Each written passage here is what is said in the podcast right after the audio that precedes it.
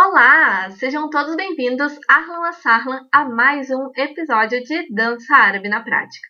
Eu sou Marina Pereto, sou bailarina, coreógrafa e professora de danças árabes, e este podcast tem o objetivo de desmistificar muitos assuntos relacionados à dança árabe.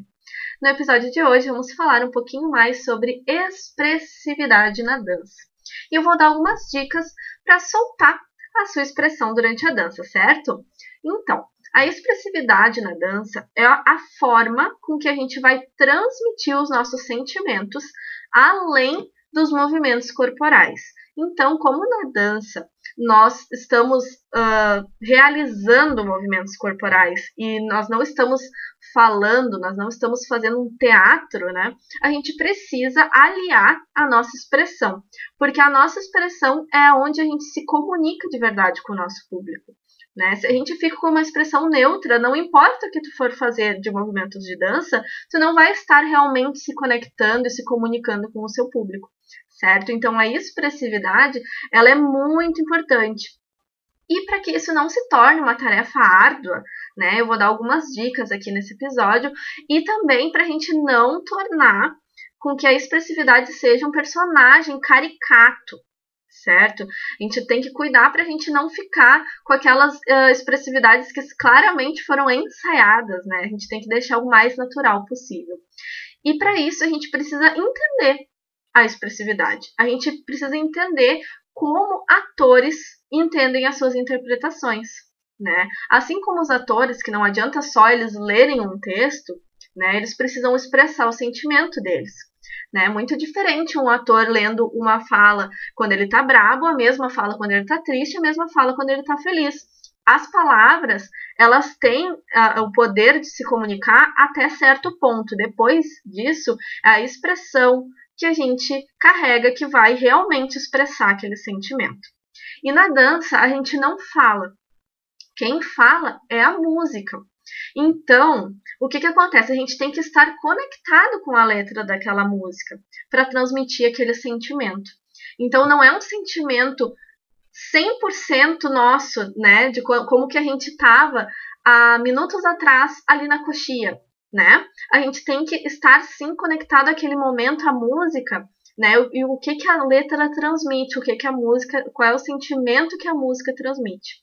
E isso é muito lindo, né? A gente pensar nisso, mas a gente também precisa de alguns exercícios práticos para a gente conseguir alcançar essa conexão e, enfim, né? Eu vou dar algumas dicas, algumas, alguma, alguns exercícios aqui que a gente pode praticar uh, ah, para que a gente consiga realmente uh, se conectar com a música e entrar nesse, esta nesse estado né, de bailarina, onde a gente consegue se, se conectar e se comunicar com o público, certo?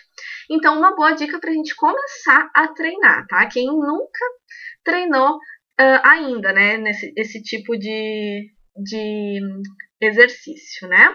Então, a, a primeira dica que eu tenho para vocês é treinar os músculos da nossa face. Né? Como que a gente pode treinar esses músculos? Fazendo caretas mesmo, exatamente. Caras bobas, olhos arregalados, fazer no frente do espelho fica mais legal, tá? Só uma dica. E a gente fazer essas caras e a gente entender os nossos músculos faciais, entender o que, que é que a gente tem que ativar para conseguir que aquela expressão né, de uma bailarina que está lá no palco consiga atingir as pessoas que estão longe muitas vezes delas, né? uh, se comunicar a essas pessoas que estão longe, certo? E isso faz a gente literalmente treinar o nosso rosto para comportar as expressões, né? Uh, detalhe, né? Não é pra gente fazer essas caras de forma exagerada no palco, mas isso ajuda a gente a treinar o rosto, a que ele entenda que a gente, né, às vezes a gente tá sentindo no coração e a gente não está sentindo no rosto, né? Eu costumo dizer isso, a gente não está expressando no rosto o que a gente está sentindo no coração, né? E outra marra que a gente precisa soltar é o julgamento alheio. Certo? Normalmente a gente tem menos expressões ou nenhuma expressão né? Quando a gente tem medo da gente ser julgado, então a gente tem medo de fazer uma cara um pouco mais triste, mesmo que a gente esteja dançando uma música triste, porque a gente tem medo do que os outros vão pensar e do que, que os outros vão julgar a gente. Então, isso é um treinamento diário que a gente tem que fazer, né? Não só na dança, mas com as nossas, as nossas coisas cotidianas, né? A gente cuidar para o julgamento alheio não nos prender, né? Não nos amarrar. E na dança, quando a gente expressa, a gente tem que estar tá 100% livre. A gente realmente tem que estar tá transmitindo aquilo que está dentro do nosso coração. E não o que o outro acha que é mais bonito, né? Às vezes a gente só.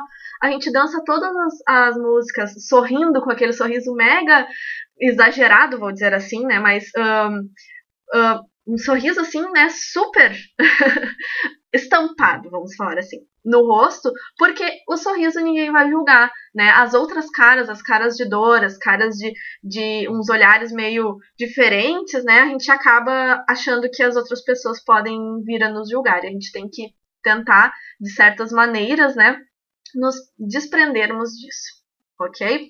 E a terceira dica tem relação agora à última coisa que eu falei, que é não grudar um sorriso estático no rosto, que fica a cara inteira, né? A, a, cara inteira não, desculpa, a música inteira no rosto, né? E fica só com aquele sorriso.